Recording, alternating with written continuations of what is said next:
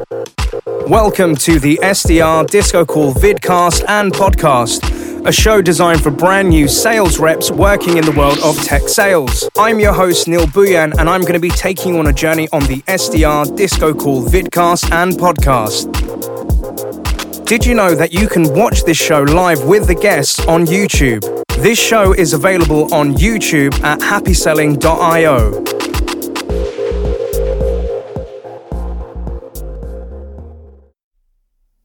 Hello, listeners, watchers, and subscribers. Welcome to another chapter, another edition of the SDR Disco Call Show.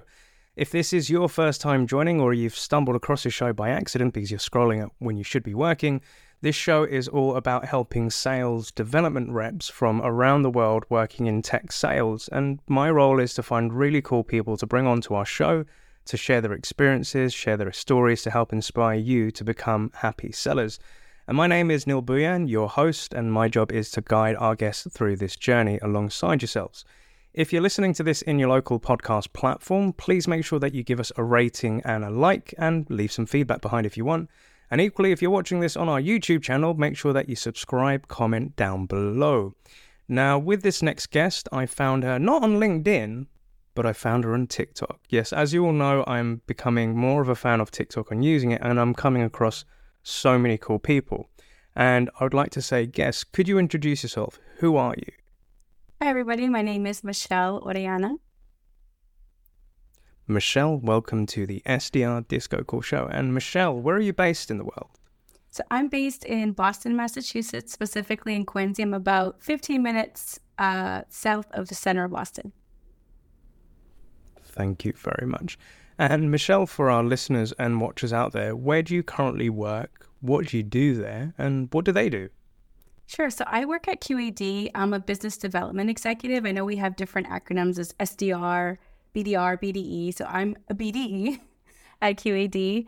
And uh, what we do is we offer cloud based ERP and supply chain solutions. I specifically work on the supply chain side.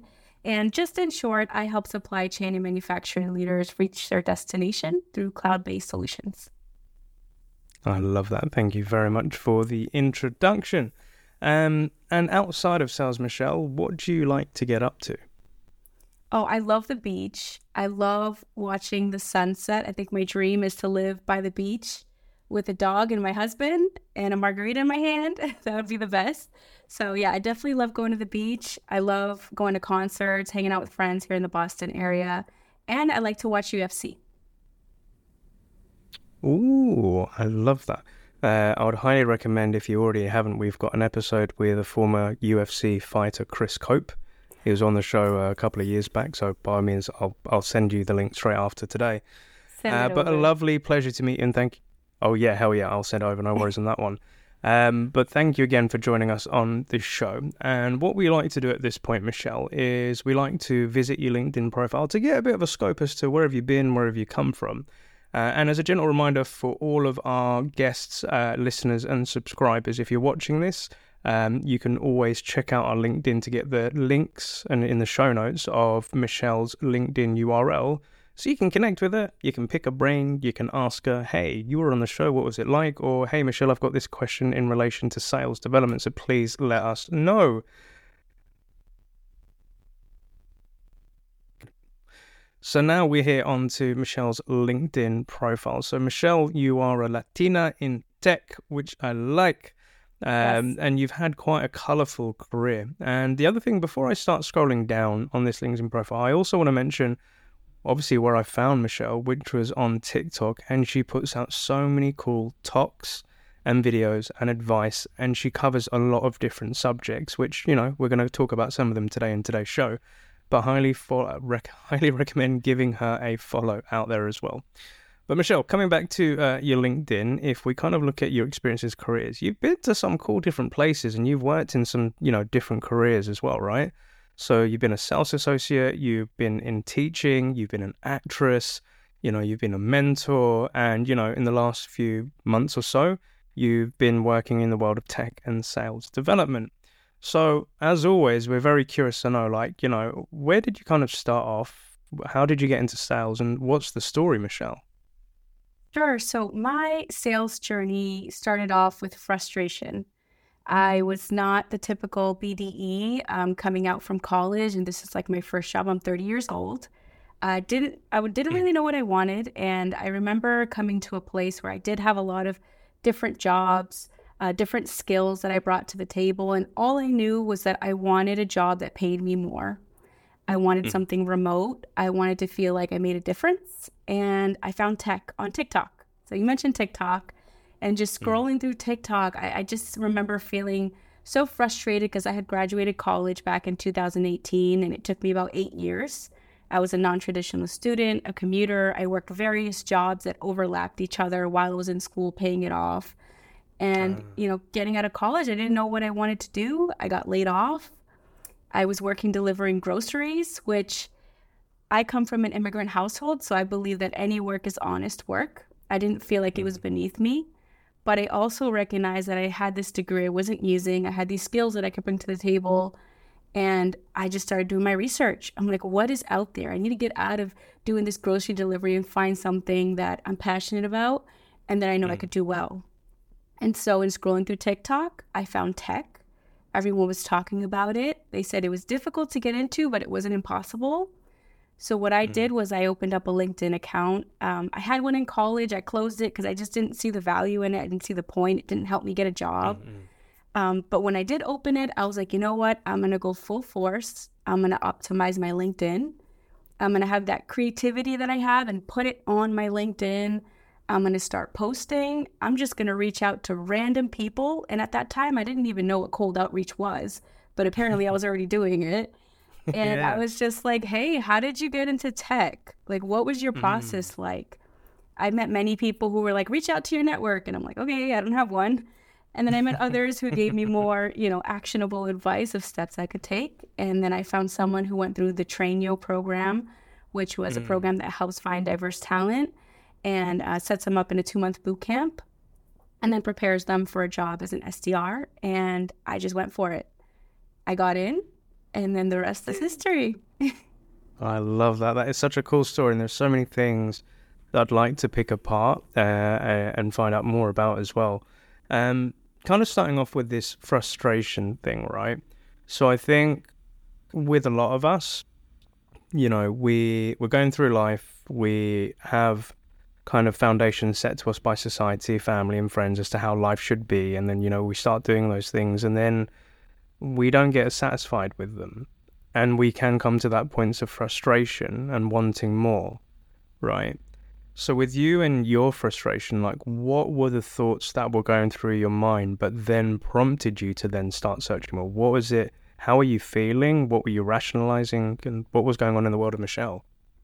I think my first thought was the financial struggle and frustration of I have this degree, but I can't even pay off my student loan minimum payments.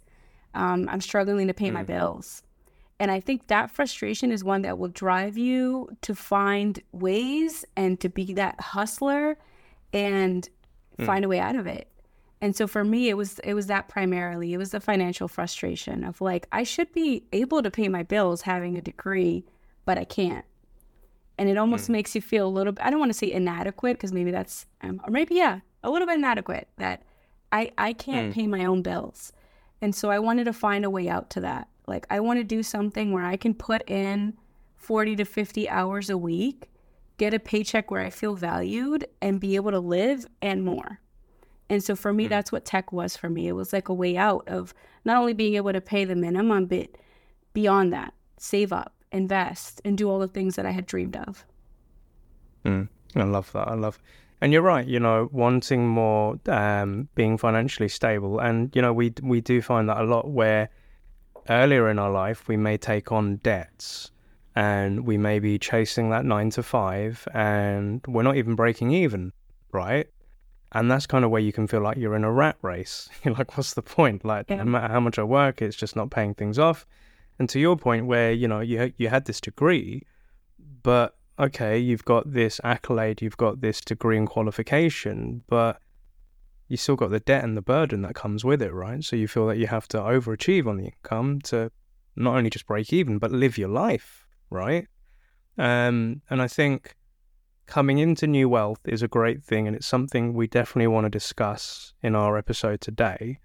Um, but like from your perspective as to where you were earning before to seeing the potential of what you could earn in tech, what did that feel like to you? Did you think it was achievable? Did it scare you? Did it intimidate you? Or did it motivate you? What was the thought process when you saw the figures that you could be earning? I think at first I didn't believe that it could happen to me. I'm like, okay, these other people claim that they're making this salary, but is that, okay, it's real for them, but can it be real for me? I'm just not sure if I'm capable of that. And I think it was this process of me mm. having to find that self confidence of like, absolutely, I can make that money. I deserve that money and I will mm. make it. And it was definitely a mm. shock when I went into the interview and I saw what they were offering because it was double what I was making. And I'm like, there's no way that I'm going to double my salary going through this two month boot camp and bringing the skills that I already have and putting in, of course, a little bit of extra work. Um, but just taking that leap for me was so worth it. But I think a lot of it is the confidence to know that I deserve to earn this. As long as I put in the work, mm. like no one else is better than me to to feel like they earn it and and I don't or that I don't deserve mm. it. So that was definitely a moment for me of like, hey, I need to change my mentality of like what I think of myself and what I think I'm worthy of. And so once I did step into that, I'm like, you know what? I can do more than this in the future. And I'm thinking about that as well constantly. I'm like, yeah, yeah I, I definitely want to continue making more. I love that. I love that. I think like similar to yourself, where I used to work a corporate sales job and I went into the world of startups, it did double my salary, right? But my first thought was, is this legal? like, how the hell does this happen? Like, there must be a catch of some sort with this. And some um, money laundering. You know, yeah, yeah, exactly. Like, I was just like, this, this, this can't be real. But then, like, when the recruiter saying to like, no, this is life, this is tech life. She already lived it for like 10, 15 years prior to me joining when she brought me on board. But I was just like, why is not everybody else doing this? But back then, tech wasn't as prevalent in my area, my society, in my circle, my friends and stuff like that. We didn't really know about it too much, and I came across it by chance, right? Um, but when you saw those extra dollars and those extra zeros, did you question it? And like when you were telling your, you know, your partner and everything like that as to where you could be going, what what did they say? I think he was shocked. He's like, "Wait, they're, they're gonna pay you? Are you sure?" did you double check? And I'm like, yes. and then when I'm telling my friends, they're like, no way, you're going to make more than all of us. I'm like, do you want to join too? I mm. can like let you know how I got in. And I think it creates that, that like, wow, what is this space? How do I, and even if they don't enter into it, it's, it creates this curiosity of like, wow, they're paying you that much. Like, what do you do all day? Mm, mm. Do you know what? Like, I, I had the same uh, thought process about my friends saying like, "Hey guys and girls, you need to get into this, right?" But back then, a lot of my friends were like, "Nah, it's not really for me. Mm. I, but I, I, already do sales." And I'm like, "No, but you do corporate sales. It's not startup sales." They're like, "Nah, you know, this is a steady job, nice paycheck. We've got a pension, everything's cool." And I used to get really irritated with my friends. Like, dude, like, come on, you could really earn some good cash here. But I think a lot of them saw it as uh, a fad, like a phase. It's like something that's not going to last forever But, you know, I'm sitting here 15 years later, I'm like, still here, still happening. and some of my friends have joined since then, right? And I'm really happy to see that. And funny enough, even my sister, who worked for local government for like 20 odd years, she's now become an AE. And I was just like, and now we get to catch up. And she's telling me, oh, so I'm doing this and I'm doing that and I'm doing sales cycles. Up. Mm-hmm. Yeah. Told you so. Welcome. this is what I've been waiting for. Yeah, ex- exactly. Um, but another thing that I'd like to ask, like before we dive into the actual tech and what life has been like, like looking at your LinkedIn profile, Michelle, you've got, like you said, a lot of experience working in other industries and fields. And the one that stands out to me is like this this thing of being an actress. So I've had the conversation with a lot of guests where some people say sales is um, an art, some people say it's a science. I believe there's elements of both, and it's not just two separate things. But from somebody with my background where I perform in music, certain skill sets from that have helped me in my sales career where I see sales as a performance in front of an audience. in front of an audience, that's a bar. Um, you know, I just wanted to know like, have you found any of your previous career and jobs help you in your sales role? And if so, what skills would you have said you've taken from other positions and it's helping you out today?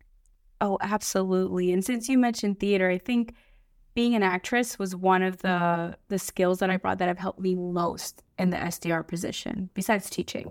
Um, but and it's not the mm. way that you would think. I know a lot of people think that salespeople are like putting on an act. That's not even it. For me, it's the mm. performing in front of others.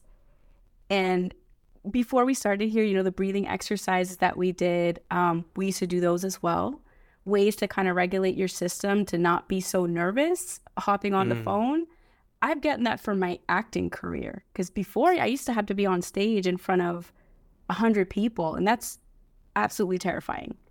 And there were times where I'd drop a line and I'd have to just pull it out of my sleeve and figure it out. And I think that's helped me mm-hmm. on calls as well. When a prospect hits you with something that you are not expecting completely from left field, and you kind of mm-hmm. just have to pick it up and figure out what you're going to say in the moment. And so that has really helped me as well. Also, knowing your ICP, oddly enough, mm. um, when I was in acting, we used to create these character analysis sheets where let's say okay. I was I was going to be a character. I had to figure out what was this person's favorite food? Where mm. did this mm. person spend their off time? Um, did they have an accent? What is their family dynamic like? And creating that character analysis helped me get into my role. And so now mm. when I came to sales, I was like, ICP, that's a character analysis sheet that I used to do I when I was an that. actress. And there were two completely different worlds that I didn't think would intertwine, but they absolutely did. And not only that, but speech. Being able mm. to take out the ums and the likes in your sentences and just sound fluid, get to the point and say what you need to say, which sometimes I still struggle with the like. I say like a lot. So I have to catch myself sometimes. I feel like I can hear my former director in my ear, like, take the likes and the ums out of your sentences. Uh, but you forget. So that's definitely helped. And when it comes to education as well, the experience that I had there, that has helped immensely because once a teacher, always a teacher and always a student. So mm, when I don't know I something, I ask questions, I look for the resources, and even outside of my job, I'll look for it on LinkedIn, on YouTube, on TikTok. Like I'll find resources myself to be able to continuously learn. And I've noticed mm. that in this position, I've only been here for 10 months. But since I've been here, I've never stopped learning. And in other positions I've held, you feel like you kind of get to a point where you're like, all right, I know the job. I can kind of do this and not really need to work on my skill set anymore. But with the SDR position, it almost mm-hmm. feels like you never become an expert. You never stop learning. It's always growing and shifting and changing, especially in the tech industry. And I think that's what makes it exciting. So definitely education and my acting career have, have both really helped me in this position. I love and so many like skills that you're able to take from previous experiences and like you said embed it into what you're doing with sales i love that you know the character analysis and creating those personas. So now you know your prospects how they act how they work you know what's important to them. I freaking love that. And you know with the teaching side of it like agreed like me being a sales trainer i'm having to teach SDRs how to do certain things when I'm doing training courses, but then I equally have to teach prospects and educate them on a new way of doing something or a new process or a solution that could help with their workflow. And I'm a big geek, so I like AI tech and tools. So I'm forever trying to teach people stuff like that. Uh, and you're right, you're you're forever learning, right? Always be learning. Um, and sharing those with you know your audience and you know it's a performance and you're putting out there as well and the other thing that I wanted to ask you about was you also have the experience of being a youth mentor. What, what's the story there, Michelle? Oh, yeah. I was a youth mentor for about 10 years, which it was something that I kind of fell into. Um, I I was the first one in my family to graduate high school, and then I went off to be the first one to hmm. graduate college. And someone said, like, you know, I think it'd be really impactful as a mentor for other students like you who are first generation, um, children of immigrants, that they're the first ones to graduate high school. And I was like, I don't know if I really be good at that. Like, what can I teach mm. somebody else? And like I said, I fell into it. And one year went by, two years went by. Next thing I know, it's been a decade since I've been mentoring other youth in my community. And that has also helped in my SDR mm-hmm. position. It's helped because when you're a mentor, you're challenged.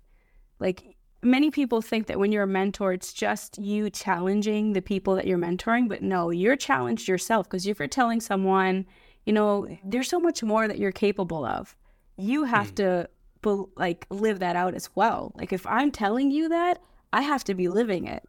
And so it, it definitely challenges you to be at your best. And not only that, but to be an example to others. You know, if I'm telling other mm. people that they're capable of more and that, you know, to follow your dreams and I'm not doing that, um, it's a little hypocritical. So definitely yeah. from my mentoring, it's it's pushed me to kind of be my best and go after the things that are extremely scary because that's the thing that mm. I told others to do. I love that. And I can agree because I am I'm, I'm the same. Like things that scare me, I need to do it so that I'm not scared of it anymore. But it's really powerful you said that, like doing things that scare you. Why is that important to you, Michelle? And why would you tell somebody else to go do those things? I think it's my my family history of how they came here, like not knowing the hmm. language, mm. not having any connections, and just making it work. I think that is terrifying, and I'm like, I I don't want to let the sacrifices that they made down of me not reaching my full potential. And so that for mm. me is always kind of in the back of my mind that like if my family had this big shift and this big scary move and they made it work, I can do that too and more. Mm-hmm. And so I, it definitely comes from that of like, I have to reach my full potential because there's people who've paved the way for me to be where I am today. I love that. That's beautiful.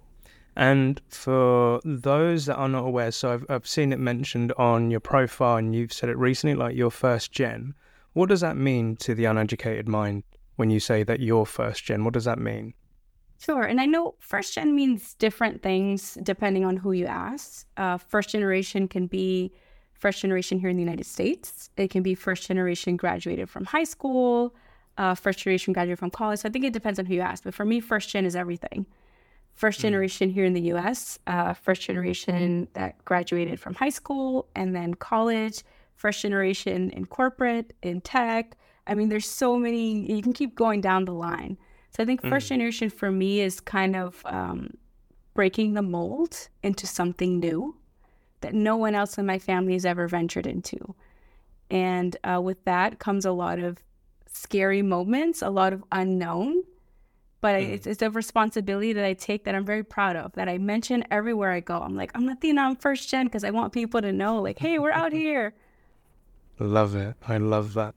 And, um, you know, being this first gen and doing things for the first time a lot, like compared to some members of family and trying out new stuff and scary stuff, which again, my salute to you on it.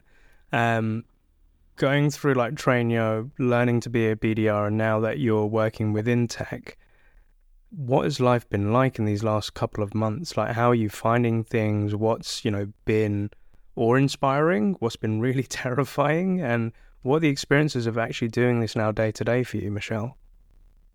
Yeah, I think when I first started off, I was very intimidated.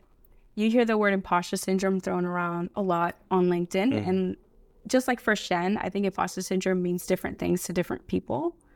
Uh, but for me, imposter syndrome was this feeling of like, did they make a mistake? Do I belong here? And I think mm. a part of it was just I didn't have any connections in this space. So it was um, just trying to navigate like knowing who to go to, what questions to ask. And the great thing is, I got linked up with a really great company who's super supportive in my onboarding process and my leadership was always available with any questions that I had. So that took away a mm. lot of that fear, that initial fear of like, I don't know who to go to when I don't know certain things. And I think mm-hmm. that was mm-hmm. a scary thing, especially in the onboarding process when you're learning this new technology you hear all these acronyms that you never heard of before. Tech has its own acronyms. Supply chain has yeah. its own acronyms. And when you put them both together, there's so many, and you feel like my manager mentioned it's like drinking out of a water hose. And that's yep. definitely what it felt like. Um, but the great thing is, I was trying to take it in stride and know that I don't have to know everything. And that was hard for me. Because yeah. um, oftentimes you feel like in order to start something new, you have to have it all figured out. And if yeah. you don't, you kind of just, all right, you know what, I'm not going to go for it.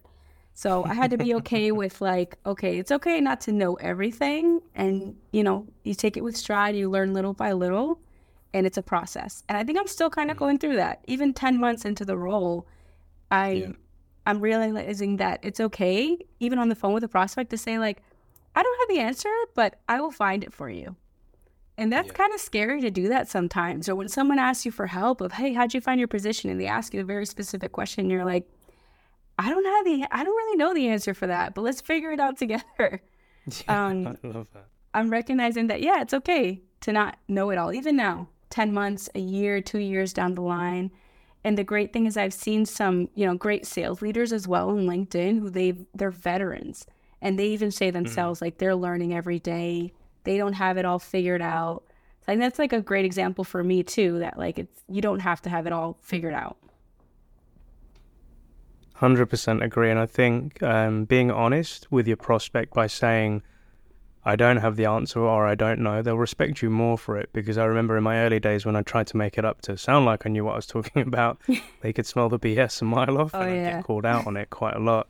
So, um, but you know, like staying curious as to like how do things work, going finding the answer, and then you know when you're asked it again next time after you've learned it, you're then able to show that expertise and then share exactly how that's done. So, you know, not having all the answers is a good thing.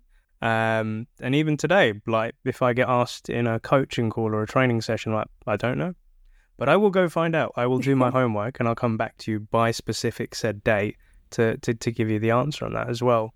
And, um, you know, working and, and like you said, coming across like veterans on LinkedIn and connecting with them. And if I remember correctly, you did build a LinkedIn profile college, sorry, a LinkedIn profile out in college, but you didn't see the value to it, and now you're coming onto LinkedIn.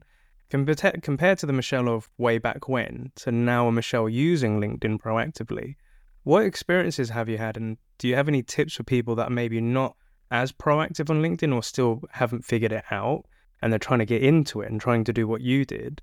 What advice would you give to them about LinkedIn, Michelle? Well, LinkedIn changed my life this is how I even got into tech. This is how I found the bootcamp train yo. This is how I got connected to the people who told me the steps on how to figure it out. Um, if it wasn't for LinkedIn, I don't think I would even have this position. It's hmm. connected mm. me with people that I probably would have never met in person, people from all around the world who have helped me not only find my current job, but also help me improve in my role and in my personal mm. life. I mean, LinkedIn is not what it used to be when I, you know, hopped on in college. And maybe it, yeah. it was becoming that. I just didn't take the time to learn it. But now that I am mm. on it, you know, you find great advice for your career, but also just in life. And for someone who is going on for the first time, like going back to what you had mentioned about like not having it all figured out and asking questions, it's okay to be in that position and still post on LinkedIn. My mm. fear when I initially started posting was I'm not an expert, I'm not a coach, I don't even have the position yet. I still had a green open to work banner up. So in that time, I was mm-hmm. kind of doubting, you know, why would anybody want to listen to what I have to share? And I was completely mm. wrong. There were so many people in my comments who were veterans in their career field saying, We need more voices like you on this platform. We need more people that. who are just starting out and, you know, posting their ideas and, and their fresh thoughts of what they think. And hearing that really gave me the momentum and the confidence to say, like, hey, I do have a, a voice in a space here on what I want to mm-hmm. share. Because there's so many people either ahead of me, at the same place as me, or behind me that I could impact.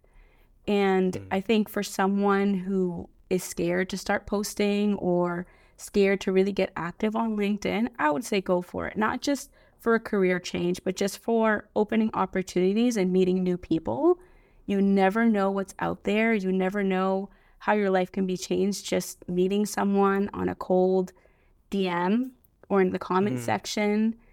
And it did that for me. And I really do believe that the more you use the platform and the tool, uh, the more you learn, the more you grow. So, highly recommend. Mm. Uh, couldn't have said it better myself. And you know what? Like, um, something made me really smile today where so I'm connected to a lot of SDRs and new SDRs that are on the scene and more and more are becoming like con- content creators, right? So I'm seeing more posts, they're doing their own videos, they're doing their own best practices. And an old veteran Neil in my head smiled, thinking, here's the next gen. Because I've been on LinkedIn for like 15, 20 odd years, right? When I first used it, it was just to connect with every lead that I spoke to when I got off a call, whether they wanted to have a meeting or they didn't. I just did that. And it's only in the last two or three years have I really focused on pushing more content. But I'm seeing new SDRs like yourself coming onto this platform, adding more content. And I know some old dogs are intimidated by it. Like, how the hell are they coming up with all this content and stuff? And I'm like, but this is them. This is what they do. And this is the next gen. And it's beautiful to be able to be here and watch it coming into fruition. And when I see people such as yourself, or, you know, uh, one guy, Andy Laws, who was on our show a few weeks back, like, I'm just seeing him doing speaking events and like creating like playbooks and stuff like that. I'm like, yes, keep going. It makes me really happy to see that which you know coming back to yourself like um just going back to screen share um when i found you i found you on tiktok right and when i saw you know first gen formerly low income tech finance you know talking about your your journey and you talk about a lot of really cool topics i'm like this shit makes me happy right because you not only are you an SDR, but you're a content creator, and you know it's content that people are searching and trying to find information of. So, as you mentioned earlier, you went onto TikTok, you went onto other platforms, and you were searching about tech, you were finding out about it. And I realized, you know, with TikTok, it's outranked Google in terms of a search engine. People now come onto here to find out about stuff, and I'm doing it. And I've only been on TikTok for a year. So like when I saw you and like I was like, right, she's got a lot of followers, she's got a lot of likes, she's doing a lot of content. I was like, I can learn something from this lady, right? Um, what is your views on SDRs creating content and having their own channels and you know posts and stuff? What are your thoughts on it, and what advice would you give to anybody saying, "Hey, I want to do what Michelle's doing"? Well, what would you say to them? Yeah, I think it if this is something that is important to you and you want to build, I think creating a brand is so important. And I'm not saying it's for everybody because, you know, you wouldn't want to force yourself to do something that doesn't come naturally to you. But if you have a creative yeah. avenue that you like to create content on your own, um, and I feel like in our role as SDR, sometimes we don't always get to do that. It's more of like a marketing thing. But if you find mm. yourself that you have this like natural knack for marketing as well, and you want to get on a platform and talk about more than just your job, but what you're passionate about outside of your job and how that mm-hmm. intertwines with your career, I would say go for it. I was very nervous at first to kind of get on there and share more than just what has to do with my career and what some mm. people deem professional. Um, but what is professional anyway? You know what I mean? I feel like yeah. the younger generation is kind of shifting what professionalism means. And so I was like, you know what? I've had my TikTok up for a while. I really kind of want to start talking about like tech or my personal finances, um, my journey mm. becoming mm. debt free. And those are things that are kind of scary to present to others because you never know how other people are going to take it. Not everyone's going to like it. And as you mentioned mm. before, yeah. there are some other people who don't like newcomers coming on the scene and changing things. And so you have yeah. to be willing to receive the backlash as well of people who might not perceive your message well. Even if it's something totally yeah. positive, there's always going to be someone who doesn't like you or what you have to share, what you have to say. So, mm. as long as you're willing to put up with that, which if you're an SDR, I feel like you should be okay with negative feedback. We kind of were used yeah. to that a little bit. oh. So, as long as you're cool with that and you want to share your voice, I say go for it. Building a brand mm is great. I mean, if I was to get laid off one day, which fingers crossed, I hope I don't because I really like my company. Um, but if I was, I have my LinkedIn, I have my TikTok, I have my network. I'll be mm. okay. I love it. You're you're 100% right. And you know, creating this content, there is. Uh, so I have a lot of SDRs saying to me like, "Neil, you post like how how do you start doing it? How do you get into it?" And where should I start? And I'm just like, well, here's the thing. Don't just repost your company's LinkedIn post and just repost it and that's it. That's not social selling. That's just regurgitating what your company's already said for their followers and company followers. I said, when I started posting, I post things that I would have found useful, or I find useful, or I find interesting. So sometimes it's about sales, sometimes it's about psychology, sometimes it's about financial intelligence. Sometimes it's about mindset. I wouldn't say it's so much like a diary or a blog, but if something intrigues my brain or I'm interested in it, I'm sharing that. And I don't do it for thousands of followers or impressions or engagements. As long as it goes to one person and it maybe changes one person's perspective throughout the whole day, then my job is done, right? And then I'm just like consistently, and yeah, you're always worried about, oh, what's the company going to say? And hey, what's my manager going to say if I'm start doing that? But I'm seeing it with more, you know, um, uh, I've spoken to lots of companies where they're looking for people that have a personal brand and they have a following because they know, you know, selfishly their company will maybe get more views or looks at their product because that person works for their business. And I get it. And I was watching a TikTok the other day where a lady was saying why personal brand is important and why people want to be seen. It's because, you know, if CEO of Netflix, right? If he worked at Netflix and he built his brand, but he never really shared about him, who he was, how he's done it, or how he's gone through it, as soon as he exits that company and then he wants to go to build another company, people won't know that he was the founder of Netflix. So they don't know his story. So if he starts a new company, they're just like, oh, it's just another guy starting another company. They don't know it's that guy. But to your point, if you, fingers crossed, you don't, you get laid off, your brand of what you're talking about, things you're passionate about, is one thing that can be taken. It's like an asset of yours. It's like a portfolio of your work that you can then take to your next company, and people will be like, "Oh, it's that Michelle that was talking about, you know, being the first gen, going into tech and like becoming successful, and becoming debt free. Oh, she's in this other place now. She's doing this." So you're right. Like it's it's important to build your personal brand, um, and with the old fuddy duddies that get like annoyed with it and thinking, hey, what the hell are they doing coming to disrupting? I'm like, you got to get with the program. Um, and, you know, a thing that I did notice, it was you know, post pandemic, just after the pandemic, where there were a lot of annoying. Okay, I've got to be careful how I say this. There were a lot of people that were annoyed saying, this isn't Facebook, man. Like, this is a business professional site. And I'm just like, yeah, but the next gen are the business professionals. They're going to be the future decision makers. They're going to be the future leaders. And this is a trend that they're following. So you either get with the program or you get left behind. And I have seen a lot of people transition and try to come into like the works TikTok, like myself included. I'm a dinosaur.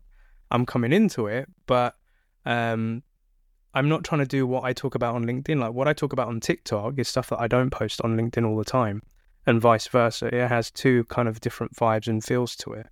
Like um, I can spit hip hop rap bars on my TikTok, but I may not do that on LinkedIn.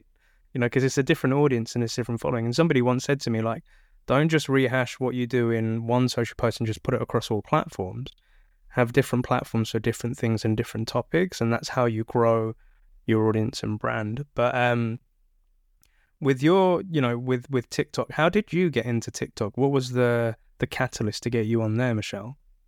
So my catalyst was the one that many people had. Um, it was the pandemic. So you mentioned that the pandemic was a big reason why I came on TikTok. I think we were all in a place where we wanted to have that human connection, and we couldn't have it unless we lived with the people in our home. Um, and so I got on TikTok. Originally, thought it was an app for teenagers, which I'm not. So I was like, I don't even know if I belong here. Like, yeah. I'm not going to post so myself dancing or like a trend like that. But then the more I got on there, uh, you know, like you mentioned, it was almost like a search engine where if you're looking yeah. for a recipe or a new, you know, cool place to hang out or an outfit that you want to put together, you'll go to TikTok, type it in the search engine, almost like mm. Google or Pinterest or LinkedIn.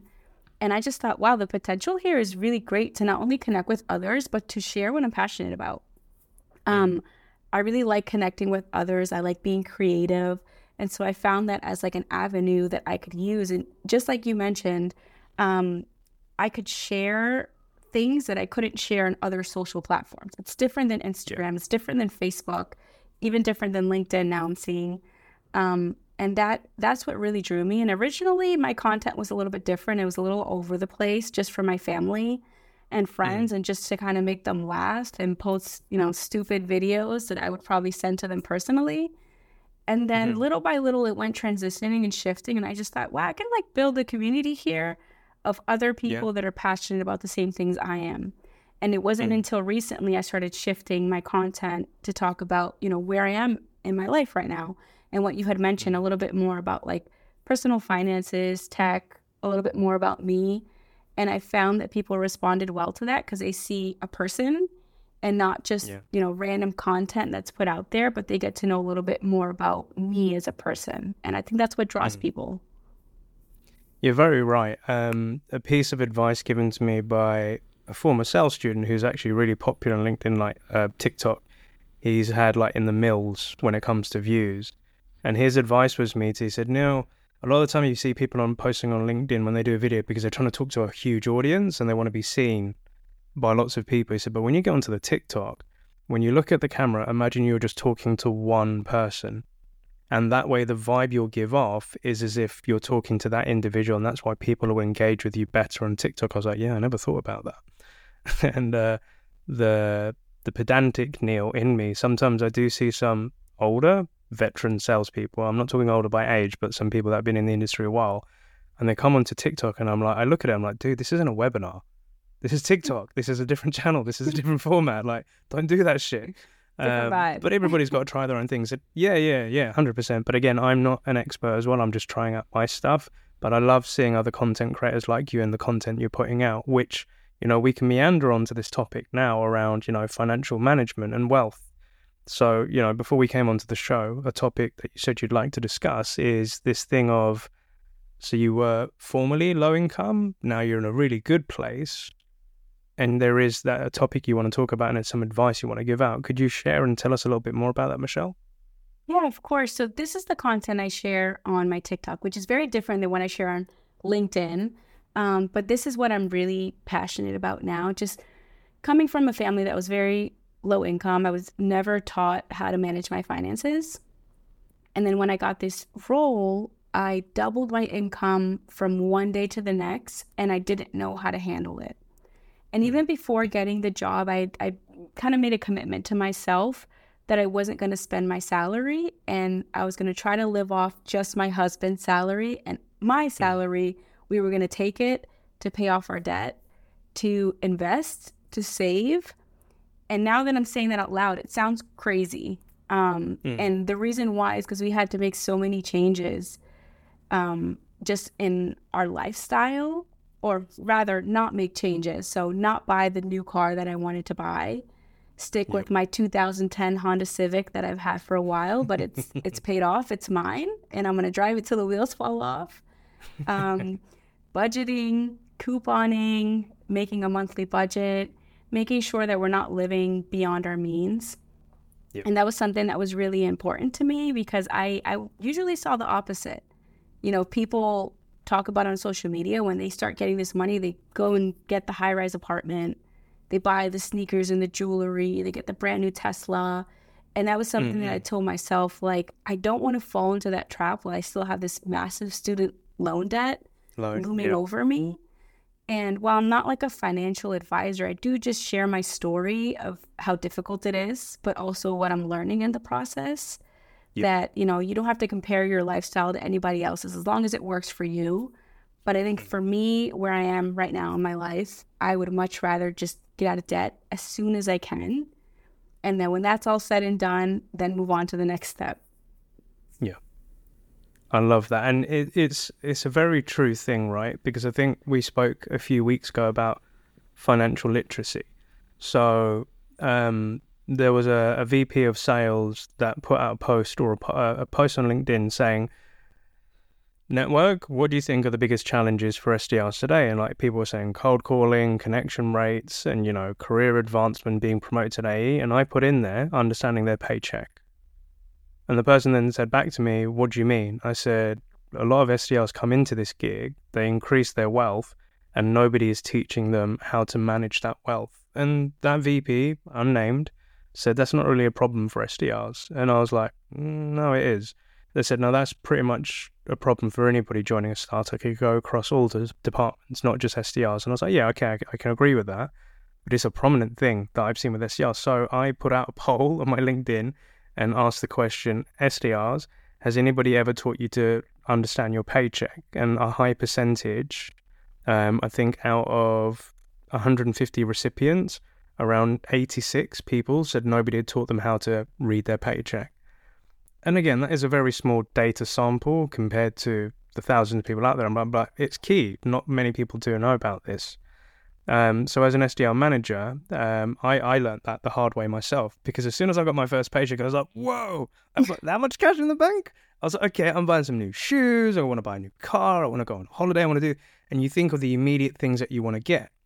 But then, you know, other things that I've learned, okay, when you lose a job or you get cut, you need to have that kind of a, that bridge before you go into that next job and you need to have a windfall. You need to have something behind you, right? And when I had my kid, I was just like, oh shit, I need to invest for the future. I can't just think. So, you know, when I had shares, options, warrants, nobody told me anything about that. And, you know, uh, I had to speak to my dad, who was an accountant. So he gave me a little bit of financial literacy. But again, he never taught me about budgeting or anything when I was younger. Um, so when I've met a lot of SDRs and they get their first paycheck, the question I used to ask them as a manager is, now you're getting commission, how does that feel? Like, yeah, it feels good. I was like, wow, did I really make that? And I'm like, cool. So what are you going to do with the money? Well, I want to go buy this. I want to do that. I want to do that. I'm like, really? I said, all right, it's cool. Go treat yourself. There's nothing wrong with that. Like, you've earned that, right?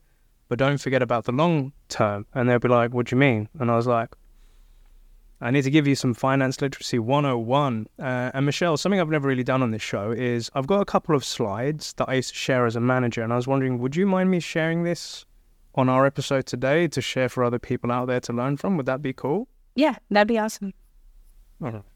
So, again, disclaimer for our listener subscriber I am me and Michelle. We are not financial advisors. the information we're about to give you, you should go check it out by uh, an official qualified financial advisor. This is just information that I found online that I used to share with uh, people that I used to work with, right? So, this was the Financial Literacy 101. Um, and again, for any listeners or watchers, if anybody wants a copy of this, just email me at podcast at happyselling.io and I'll be happy to sell it, send it, sorry, for free of charge. Uh, but they were just saying what is financial literacy? So it's skills and knowledge and tools and behaviors, make more informed and effective decisions and manage your financial resources, right? Um, and it talked about financial behaviors. Do you have a budget to limit your spending? Do you have a credit card? Do you pay your entire credit bill each month? Do you pay your credit card on time? Build an emergency fund? Do you save and invest 5%, 10% of your income? Do you balance your checkbook? So, again, caveat for our European listeners majority of this information is US centric. Uh, but risky financial behaviors. Do you use a credit card or cash to get a loan? Do you overspend your credit limit? I used to do a lot of this when I was younger, and I didn't think it was risky. I just thought, no, everybody does it, right? Uh, do you write a check without enough money? Do you have more than two credit cards? Make only the min- minimum monthly payments. I'm like, mm-hmm, mm-hmm, mm-hmm, yeah. But I didn't really know how much it was going to burn me later down the line, right? Uh, but what it was saying were the five principles of money management to earn, understand your pay and benefits, save and invest, set goals, and start small. You don't have to be a millionaire or a big time investor from the beginning, just start small. Protect. You never know if you're going to get laid off, you never know what's going to happen with the industry like me, you never know that you're going to have kids one day and it just happens, you know, miraculously, and you need to start having extra cash, right? Uh, spend, shop around. Like if you're going to borrow, think about debt in a good way. Sometimes can be used as leverage to help you with your financial career. Not all debt is bad debt, right? But like looking at your paycheck, like when I used to get one of these, I was like, "What the hell is this?" I was just like, okay, "I'm just thinking, uh, I'm just thinking about right, what am I going to get at the end? How much I'm going to have?" but understanding if you're going to have anything taken out for pension, if you're going to be having anything for tax. Like I couldn't understand tax when I first started out. I was just like, who is this tax guy and why is he taking so much of my money, my hard-earned cash? I was like, what the hell? Uh, but understanding that some of this will go towards, you know, my future and my retirement and things like that. So like sit down with HR or with your finance team within your company and ask them to break these things down for you um, understanding what is gross pay and what is take home pay. I used to see the gross. I was like, oh, I got lots. Actually, no, I didn't get that much because when I look at the take home, I'm like, what the hell? Taxes. Okay. Um, and then I understand. And there are so many different taxes like federal and state tax, social security, Medicare, health insurance, retirement contribution. And this is an important one to understand as well because in the UK, we have something called state pension. And it's the understanding of now that it's uh, an automatic thing that everybody gets at the age of retirement in the UK. But because of how the economy has performed in the last decade, most of us, when we reach that age, the state or government pension is not enough to live. So I've had to learn of having to create my own private pensions and put cash away for the future because my economy and my country will not be able to support me. I need to be able to do it myself, right? Uh, like it says, it's never too early to start. People think, oh, yeah, you'll be 60, you'll be 80, or you'll be old. That shit will catch up with you quick. It'll be there quicker than you think, right? Uh, compound interest, it's, you know, saving set amount over time and it builds up with the interest, right? So percentage over time. Take 5% of your paycheck, starting with your first job, and invest it. Don't spend it all on those cool Air Jordans or that new car that you want to get um, and also understand how much this is something I've done recently where, um, you know, a few years back, I lost my home, lost my family, lost everything. And I needed to provide something for my kid, but I also need to realize, well, how much do I need to live on when I'm older, right? Um, but yeah, there's a, a, lot of things, but like financial goals, short term, under a year, pay off a credit card, medical bill, or establish emergency fund. Mid to ten, one to five years, pay off your car, your credit card. I'm still doing that shit. I still got debts that I'm paying off now long term, like I really want to get into um, uh, property. I want to get into real estate. You know, I want to invest into things. That's why I'm building my company because one day I want to use this as a vehicle to invest into property. Now people are knowing my secrets. But yeah, that's kind of what I want to do. That's why I do what I do. It's not just to get as much money as I can because what I've learned within business is not how much you make, it's how much you keep. And you can keep by creating a portfolio and investing into other things which build income and passive income, right? Um, but yeah, I would say, you know, by all means, go check on an official source online to get some financial literacy. Um, you know, Michelle, yourself, you're giving out tips. If anybody would like this, you know, free deck, send us an email. I'd be happy to send it to you. But uh, I just wanted to know, Michelle, for somebody that is into giving tips on finance and getting out debt free, how much of this sort of resonates with you? Oh, so much. I mean, I wish I would have had this a couple last even last the beginning of last year before starting the position it would have helped so much because mm. you almost have to nav- navigate this world on your own and look for resources on your own so having somebody sit down and tell you hey these are the baby steps these are the basics 101 of financial literacy would really help because most people don't learn this they have to find out on their own and sometimes they find the hard way i know i found out the hard way and i wish i hadn't um, but yeah, the tips that I give are just personal ones. So, like, you know, we both mentioned we're not financial advisors, but just mention like what worked for us and oftentimes finding out the hard way. And that way makes it easier for someone else doesn't have to find out that way. I love that. I love that. I think, like, again, we are, we really have to stress this. We are not financial advisors. No. I don't want anybody reaching out to us and getting us into hot water. But like my dad, uh, as an accountant, the tip that he used to give me was like, whatever you get a salary, take that total amount and divide it by 50%. It says the first 50% will be there to cover all of your bills and your commitments that you're tied to, right? And then he says you take the other 50% and then you split it again. He said 50% of that is the rainy day account. So put that money aside and use that as an emergency fund. And the remaining 50% on the other half, that is your disposable income. That's the stuff you can just spend on shit going out, friends, dinners, parties, whatever like that. And that way you're not going to live beyond your means. Because I really had to learn how not to live beyond my means. Because when you get big cash, you want to splash. But if you, oh, yeah. you know, run out, then you're screwed. You lose, then, you know, you're going to get into debt and that's a, a serious problem. But um, Michelle, it's been an absolute, you know, pleasure and privilege to have you on this show. And, you know, a question that I would love to ask, I asked to all of my guests is, if you could go back to that young Latina, that first gen, who was just thinking about coming into this world of tech, and you could give her three pieces of advice, what pieces of advice would you give her, Michelle? First one, I think the most important one is don't doubt yourself so much. Build that confidence before you put yourself out there and really believe that you are capable because other people can believe it, but if you do not believe it for yourself, you can only go so far. So I think a lot of it starts in the mind. People think it's like, you know, the day to day, the actionable things. No, it's all in the mind. That's really where it starts. So if you have to start there and make that small transition first before you start a career transition, I would say that one is the most important. Hmm. Number two, don't be afraid to ask questions, even to strangers, especially if you're looking at the SDR position. You have to do the job before you get the job. And the best way to do that is to put yourself out there on LinkedIn or any other social media platform, ask questions, make connections. Don't be scared to reach out to people. Most people, 90% of the time, are very nice and willing to help. So I would say ask questions, put yourself out there. And then the third one I would say is consistency. Be consistent in everything that you do, the work that you put forward, uh, the person that you say that you present, or the person you say you are, the person you present to others. Just be consistent in that on social media platforms, in your job, you know don't be different on social media than you are when you meet somebody in person i think it's it's important yeah.